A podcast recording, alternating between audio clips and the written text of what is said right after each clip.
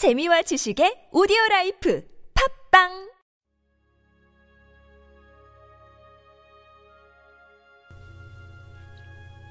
주님은 나의 최고봉. 예수님의 빈곤한 사역. 요한복음 4장 11절 말씀. 어디서 당신이 그 생수를 얻겠사옵니까? 우물이 깊습니다. 사마리아 여인이 알고 있는 것보다 훨씬 더 깊은 우물이었습니다.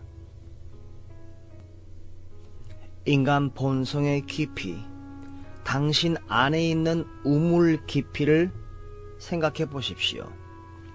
당신이 예수님의 사역을 빈곤하게 했기 때문에 주께서 아무것도 하실 수 없는 것은 아닙니까?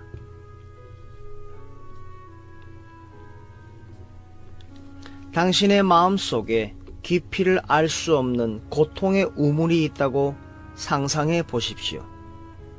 예수님께서 오셔서 말씀하십니다. 너희는 마음에 근심하지 말라.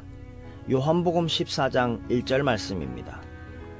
이때 당신은 이해할 수 없다는 표정을 지으며 말합니다. 그러나 주님, 이 우물은 깊습니다. 주님이라도 이 고통의 우물에서는 평강과 위로를 길어낼 수 없으실 것입니다. 맞습니다. 주님께서는 인간 본성의 우물에서 아무것도 길어내지 않으십니다.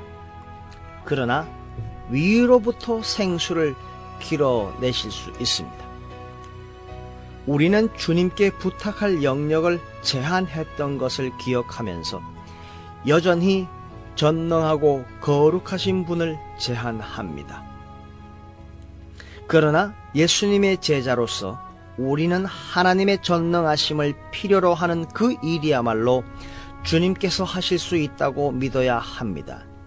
주께서 전능하신 분이심을 망각하는 순간 우리는 주님의 사역을 빈곤하게 하는 것입니다.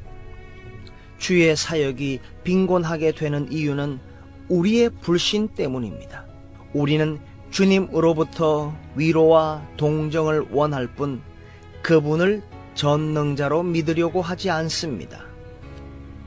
우리 중에 형편없는 그리스도인들이 그토록 많은 이유는 전능하신 그리스도를 알지 못하기 때문입니다.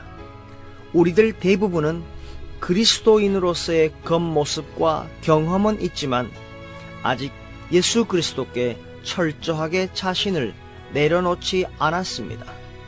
그러므로 어려운 상황이 오면 주의 사역을 빈곤하게 합니다. 그렇지, 이것 보라고. 주님도 아무것도 할 수 없으시잖아. 내가 이럴 줄 알았지. 그리고 깊은 우물에 내려가 자신의 힘으로 물을 길어 오려고 애씁니다.